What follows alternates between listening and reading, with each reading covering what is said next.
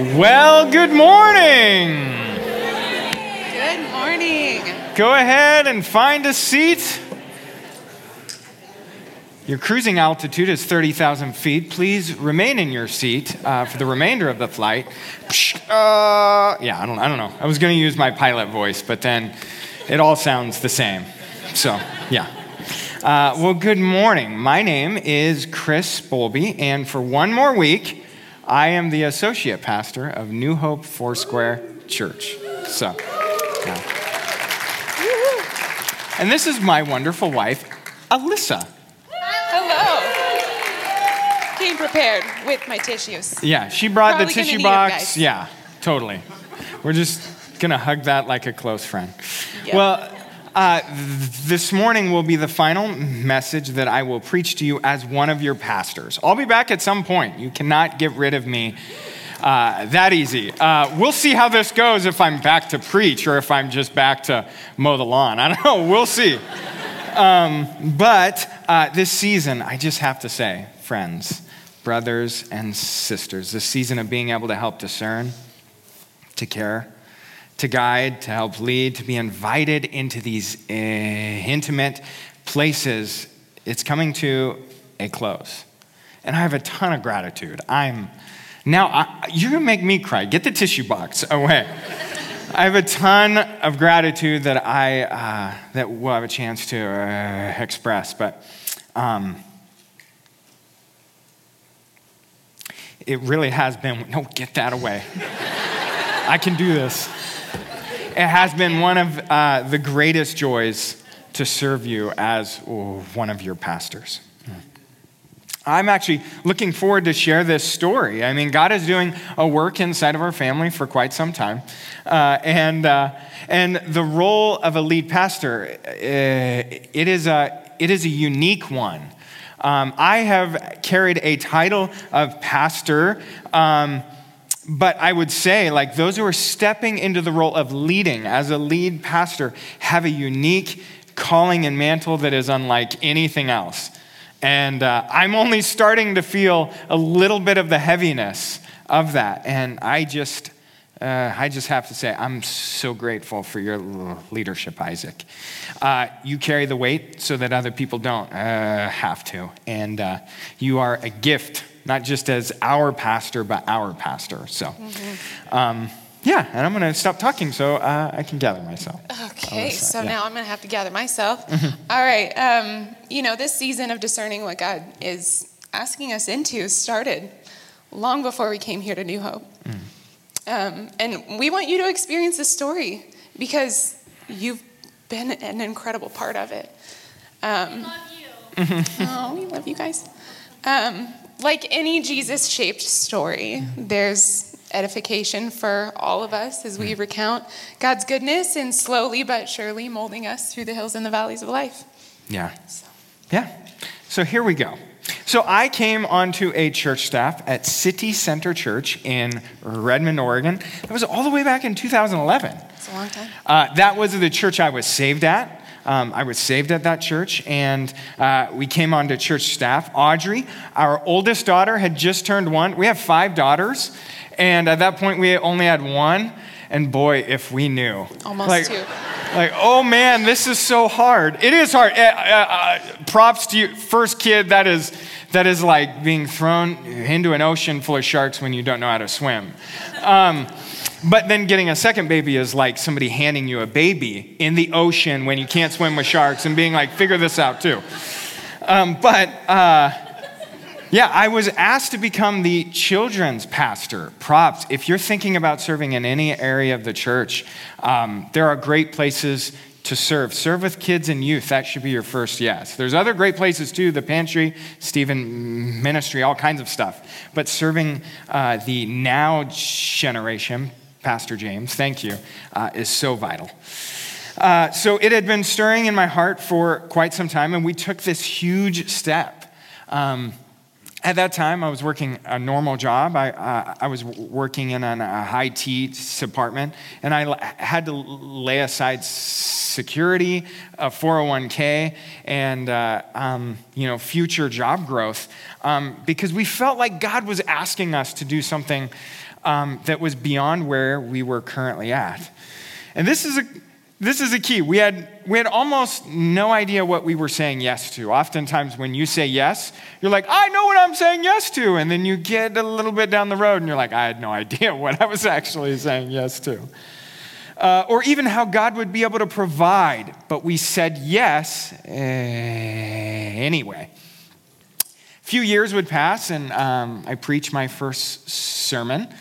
I'm sorry for anybody watching on anybody who was a part of those first few, but I said yes to preaching.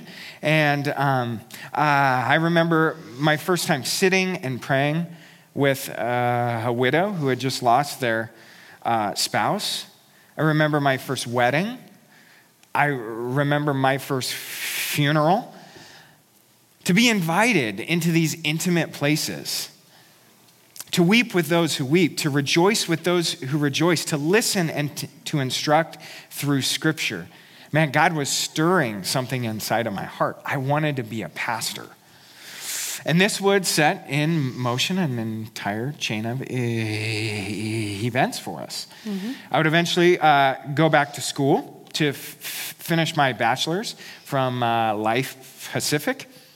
I started preaching once a month, and then it was twice a, month. And we even talked to our district supervisor about what we felt like God was, God was doing. We thought our, our next step at that point would obviously be to pastor a church. And uh, yeah, that's when Pastor Isaac called. And he invited us to come on to church staff here in Salem we knew our yeah, he knew our heart and he wanted to give us an, an, opportunity to learn to grow as a pastor as we put our hands to the plow in marion county. And this was an uh, unexpected twist. This was not in my five five year plan uh, but we felt the uh, unction like this guttural, like, God, you're asking us to do something that we hadn't planned or, or we thought was going to be the way forward. But God, you're doing something in our life that is going to take a courageous yes. So once again, we said yes before we understand, uh, understood how God would provide, only that we needed to take a step of faith. Mm-hmm. Yeah, so this last fall, Chris and I were approached by our associate district supervisor, David Eddy, and he offered us a church to look at, to lead pastor. You know, after praying about it, we, we were ready to say yes. We were so ready to say yes. Our faith grew as we prepared to visit, and we were totally convinced that it was going to be our next, our next spot. I mean, we, we were like, looking on Google Maps and looking through the town and, you know, scouting out houses and all kinds of stuff, which made it all the more confusing when we pulled into town and felt like it was a big no. Mm. Like it was not where God was calling us. Mm. So we stayed a night in downtown and I read a story in John 9 about the blind man who Jesus put mud in his eyes. And you know, driving back home, you know, we were confused and we were really frustrated. I mean, we felt like we had mud in our eyes. Mm. That we, and we were just waiting and praying to see if God would speak to us in mm. that. So, my prayer on the way home was for things to be as simple as it was for the blind man when it mm. when he says in the scripture later in the story, he's like, I don't know. All I know is I was blind and now I can see. Mm. And that's the clarity we were we were asking for. Yeah. So then we were asked to take a look at this little church called Coos Bay, Coos Bay Foursquare. Um, it didn't take long after driving into town before we, we felt peace. And oh yeah, I mean we walked we walked down the streets. We I don't know, man. We checked out a restaurant. Mm-hmm. It's really good, yeah. by the way. So if you come visit us, we'll yeah. take you there. Um, we sat outside the church. We prayed. We could see. We could see what God was doing there and what we were being invited into. Mm. We didn't know where we were going to live. Mm. We still don't. Side note, yeah. we didn't know how we would support our family, how we could take our kids out of their school and away from all of their friends. And how we could move away from all of you guys. But we knew we were being invited to say yes. Chris is going to tell the rest of the story because clearly I'm not going to be able to get through it anyway. But you know, it's a good one. Yeah. Um, yes, thank you. But we just want you guys to know how much we love you and appreciate you. And as much as you've allowed us to be a part of your story, it was you guys who have blessed us with just family that we're going to cherish forever. Yeah. And, you know, these last five years here have been such a gift. Yeah. So Yeah. thank you guys for Yeah. that. Yeah. Well, Lord, we invite you into this space, God. And uh, God, as we look a part of your story that has been a, a part of our lives, we know, God, it is not um, just our story. It is a collective story of your spirit going forth and drawing all men to you, empowering and sending out day after day uh, for the sake of those who are not yet uh, a part of us. God, as we go to your scriptures, Lord, I, I just pray you would move us, God, in a gut way to be able to say brand new yeses in Jesus' name. Amen. Amen.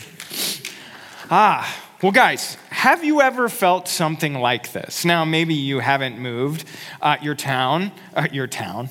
Maybe you haven't felt God calling you to pastor a church in a brand new town and move your whole family there. Maybe that's not you. Um, but have you ever felt like God was asking you to do something outside of your comfort zone? Like, ugh, I feel like I'm supposed to do this, and I don't know if I can do that. Have you ever felt what the ancient followers of Jesus describe as the quickening of your spirit? I know you felt it. Those are the butterflies of like, oh man, I know I'm going to do something and it's coming here soon. Where something inside of you changes you and you feel as though you have to do something about it. It takes courage to say yes. It takes courage to say yes. It takes courage to say yes to be able to come to church. Have you ever thought about how weird we are from the outside? You specifically? No, like just church in general. Like this setting is not something that happens where we're communally singing songs. At the end of our service, we're going to take communion together, where we talk about eating Jesus' flesh and drinking his blood. That's a little weird. Stepping into that for the first time, it takes a courageous yes. It takes courage to say yes to community, to be fully or known fully, and to know others, to share your story.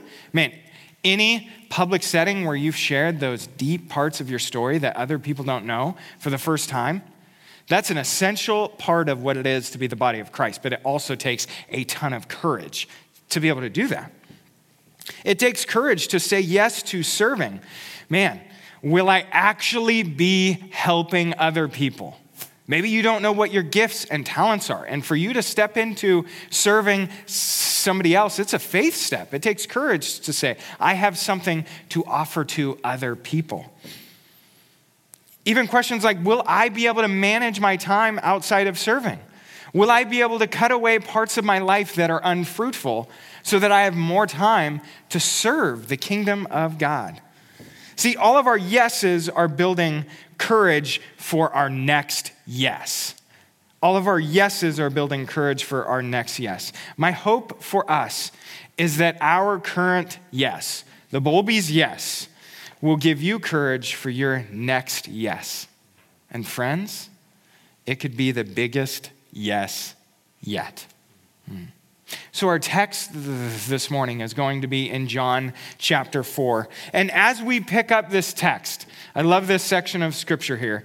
Uh, we're going to see Jesus and the, the uh, disciples, and this is following an exchange that Jesus had with a Samaritan woman. And, uh, and there were three reasons three reasons why the disciples were kind of confused at what was going on here, okay? Jesus was always crushing the expectations of uh, religious leaders and even the disciples, too. So there's three reasons why this probably would have been a bit odd. First, she was a Samaritan. Jews and Samaritans did not get uh, along. Samaritans were seen as, as less than. They didn't talk to uh, each other. Um, they were not having parties. They were separate. And so Jesus is talking to a Samaritan person. Not just a person, but she was a woman. This is a patriarchal society that said if you were female, you didn't have worth. You could not talk to a man. And so, for Jesus to be approaching the Samaritan woman during the middle of the day was very odd. And last, she had a rough past. It left her unclean in the eyes of the religious people. Remember, uh, the, the disciples were regularly calling Jesus teacher. He was a religious teacher. And so they were confused at why he would be talking to someone who was unclean. Don't you know that you can't, you can't be with that person? She had multiple failed marriages and, and she was living with somebody else outside of marriage. A side note if you have a past that even as I say, like sharing your story, that terrifies you, Jesus comes to you. Jesus wants to be with you. He wants to hear your story. He wants to change and transform your life, but He loves you. And He's not shying uh, away from whatever your past is. See, Jesus was clarifying His kingdom and His mission going forward and the type of work it would, it would take. So we'll pick it up in scripture here in John chapter 4. It'll be up on the screen. It says this And at this point, his disciples came and they were amazed that he had been speaking with a woman. Yet no one said, What are you seeking? Or why are you speaking with her? That's probably a good call. Sometimes we need to know that we need to keep our mouth shut.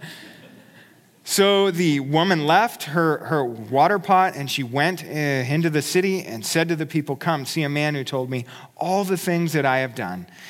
This is not the Christ, uh, is he? They left the city and were coming to him. Meanwhile, the disciples were urging him, saying, Rabbi, eat something. But he said to them, I have food to eat that you do not know uh, about. So the disciples were saying to one uh, another, No one brought him anything to eat, City? Jesus said to them, My food is to do the will of him who sent me and to accomplish his work. Do not say, or do you not say, there are still four months and then comes the harvest? Behold, I tell you, raise your eyes and observe the fields, that they are white for harvest. Already, the one who reaps is receiving wages and is gathering fruit for eternal life, so that one who sows and the one who reaps may rejoice together. For in this case, the saying is true one sows and another reaps. I sent you to reap for which you have not labored. Others have labored, and you have come into their labor. So there's two points. I want to point out two points here. The first is this our provision and nourishment is to walk out God's will. All right? Our provision and nourishment is to walk out God's will. We have verse 34 here. Jesus said to them, My food is to do the will of him who sent me and to accomplish his work. It's been an interesting process as, uh, to process our decisions with uh, other people, those inside of faith and uh, outside of faith. Um, some common questions have, have came up here. How big is that church? Is it full time? Have you found a house? The answer to that one's no still. But, anyways, have you found a house? How is the job market there? How are the schools? See, none of these questions are wrong in their content. These are good questions we should ask, but they are deceiving questions to start with. Friends, if we start with the wrong with, with the right question in the wrong spot, we get to the wrong place. See, when we said yes to Jesus to first come onto a church staff, we knew that there would have to be sacrifices. We would have to live our lives in a different way, with a, with a deeper reliance on God as our provider. We, we knew that, but we had no idea what we were saying yes to. We just knew that we were saying yes. when we said yes to come here. We had very little understanding of what we were saying yes to. We knew Pastor Isaac and, and we knew Pastor Danya. We knew we were going to helping, uh, be helping with the spiritual formation loop here. Um, but we also knew we were leaving my dad.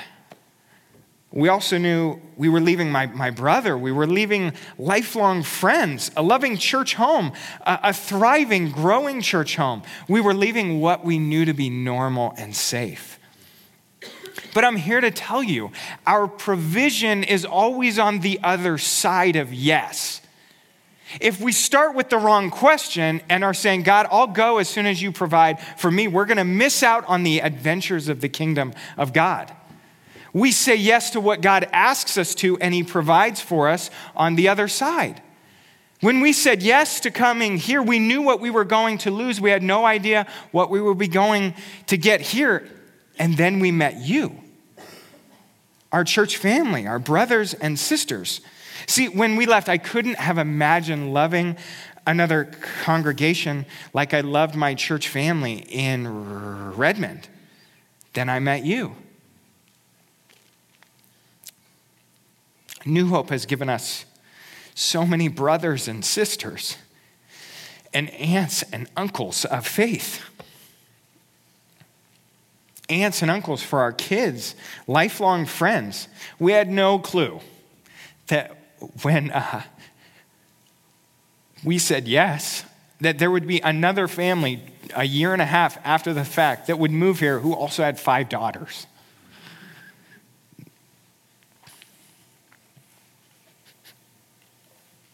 that are some of our best friends. We had no clue. We have been so nourished. The provision of the Lord came on the other side of yes. See, you have allowed me to have access and to minister to your deep vulnerabilities.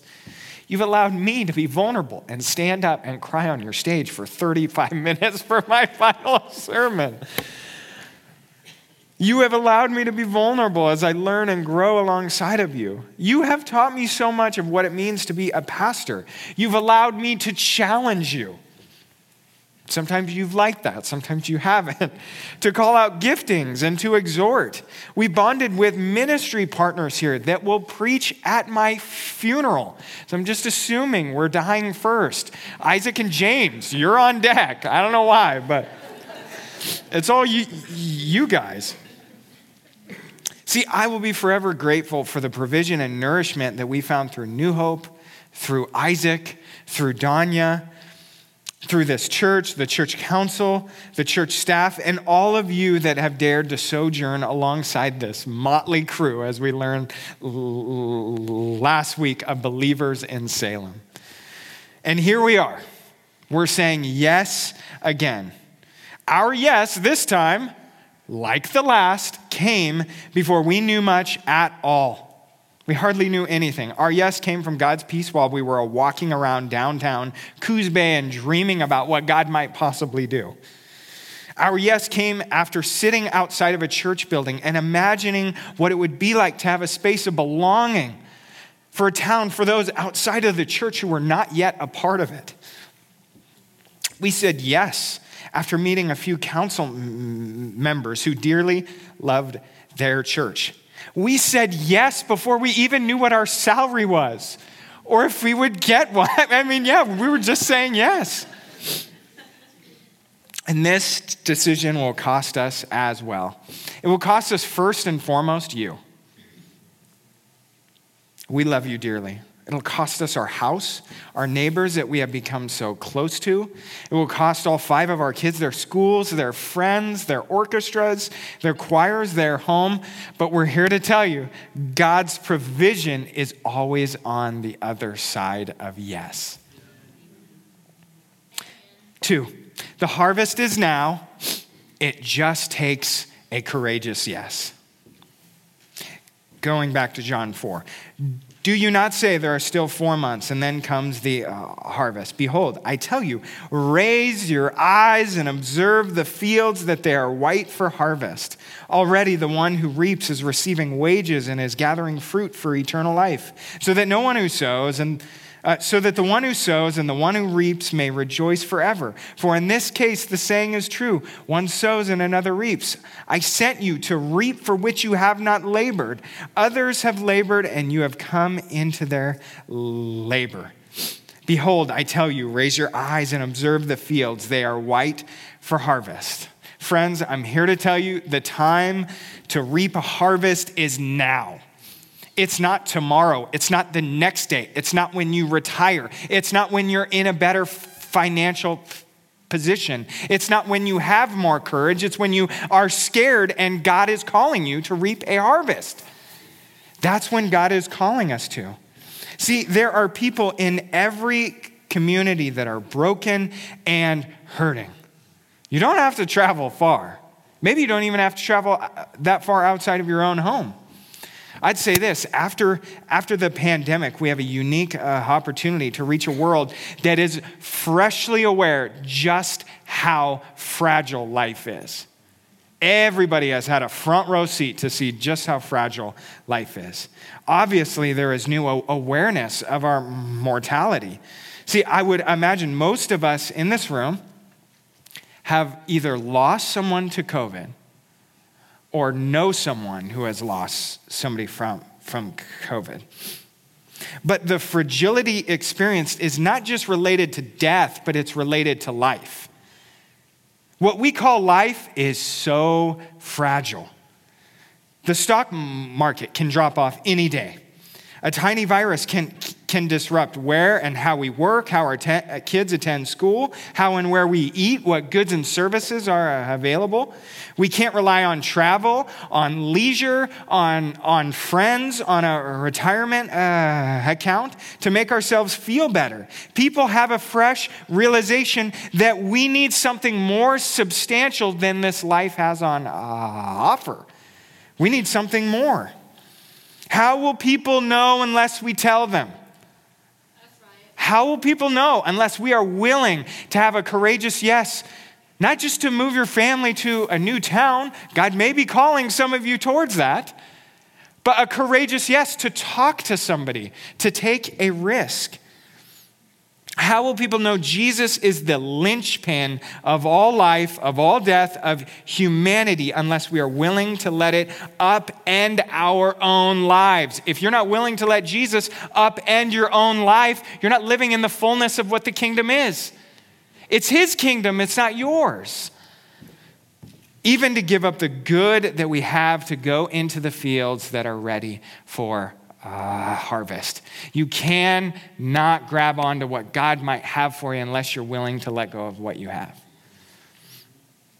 So let's talk about the harvest fields. I get to talk about this because we're going to a new town, and that town's name is Coos Bay. Let me tell you a little bit about Coos Bay. I'm going to tell you about the harvest that is there right now.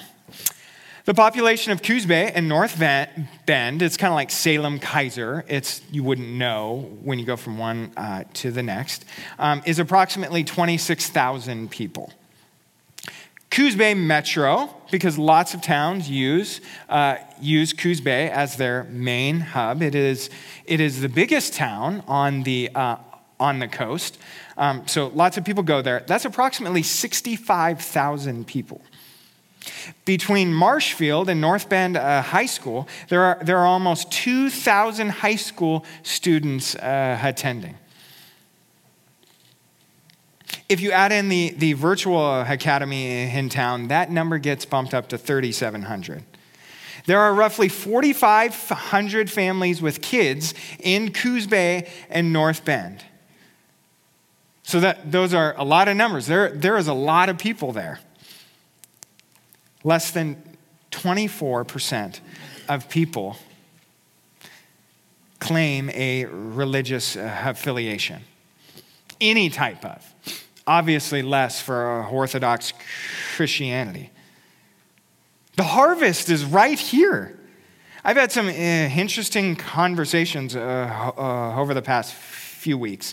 And this is one that has regularly come up, and uh, it could be a normal question, but it's why Coos Bay?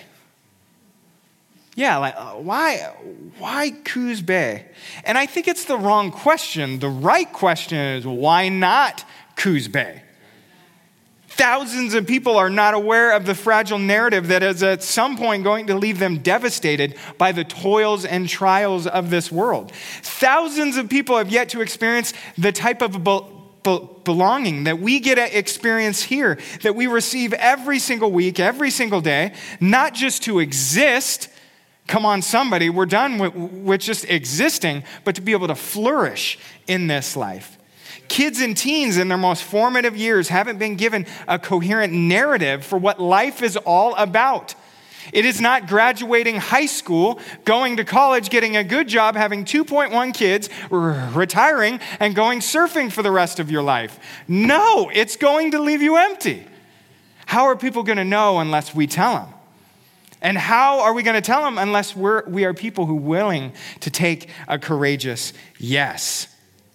Mm. Every community needs those who are on mission and have eyes to see what God is up to, where the harvest is ready.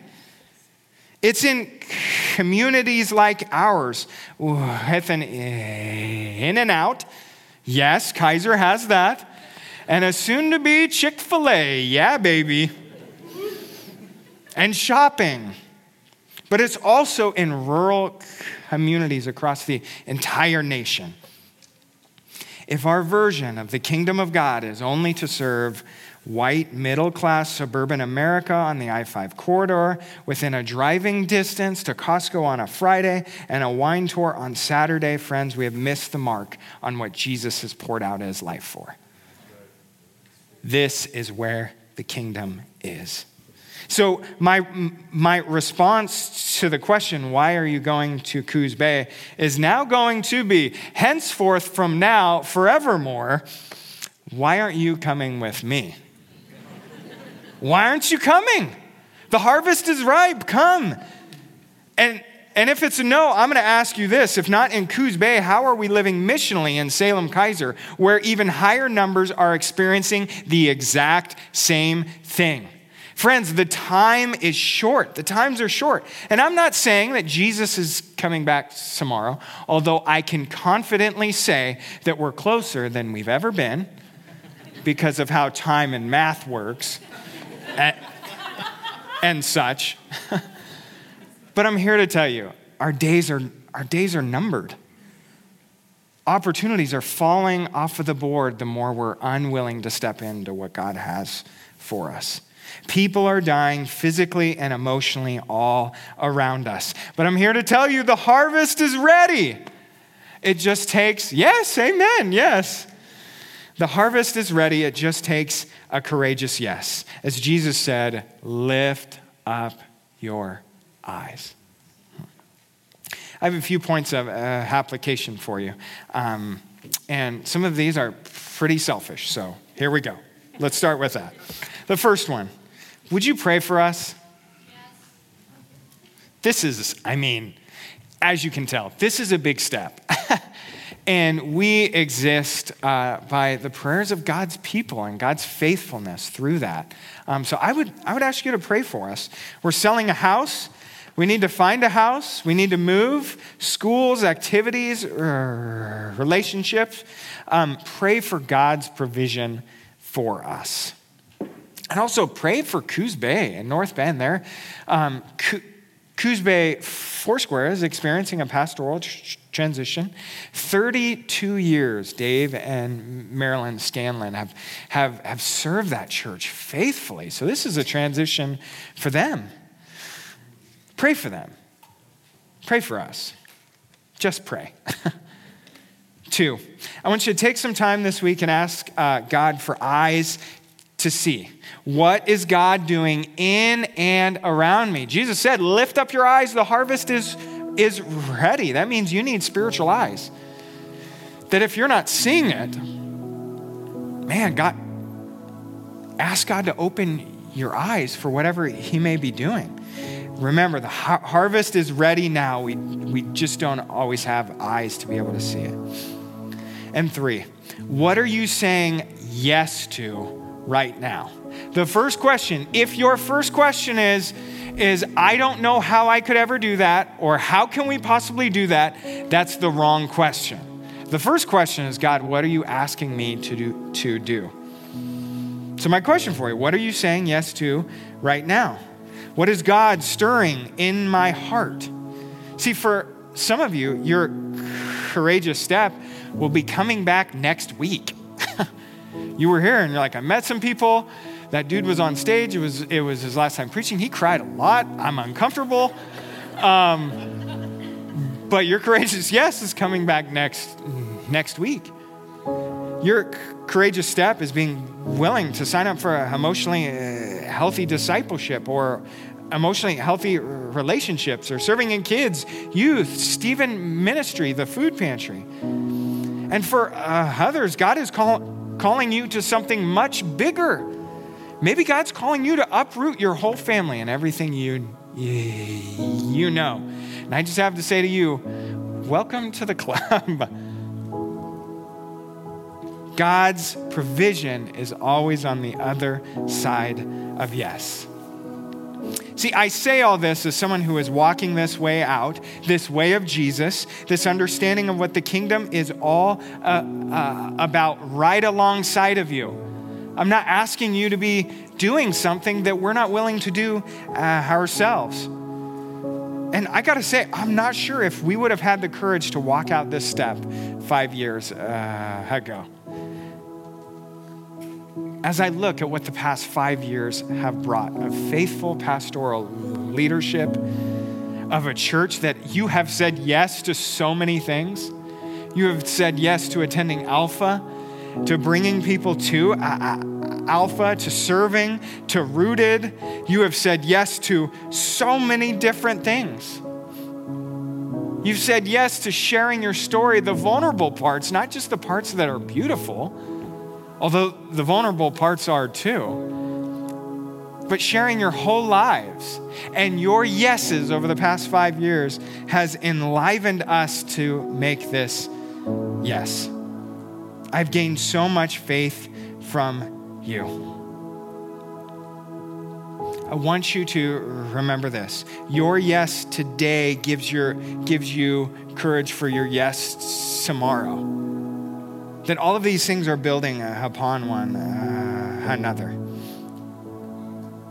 I'm confident that you will continue to be a community that gives courage for the yeses required for the kingdom to flourish in Marion eh, and Hampolic County, because that's who this church is.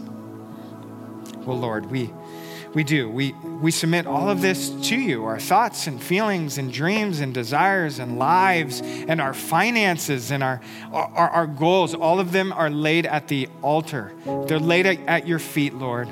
We pray for fresh courage, for a new day, for a fresh yes. Empower your people for the kingdom to go forward.